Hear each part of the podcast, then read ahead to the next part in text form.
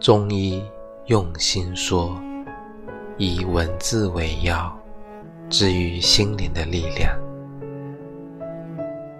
为什么赢过了漂泊，却输给了孤独？有多少人跑赢了时光，却弄丢了对方？就如同刘若英唱了十八年的《后来》里那种深爱、遗憾。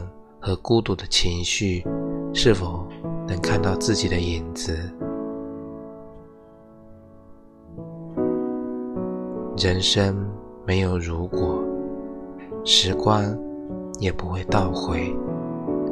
后来的我们，都难免经历遗憾。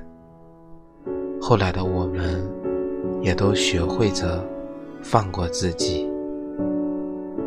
人对记忆。有两种态度，一种是埋怨和悔恨，一种是怀念和感恩。我们回首昨天时，但愿总能带着第二种心情。是啊，人这一生，终究要学会和自己和解。就像唱的那样，经历岁月的渲染，人海的浮沉。我们才知道，放下才会轻松，放下才会自由。最先释怀的人，才能收获幸福。一生太短，请把时间留给值得的人和事。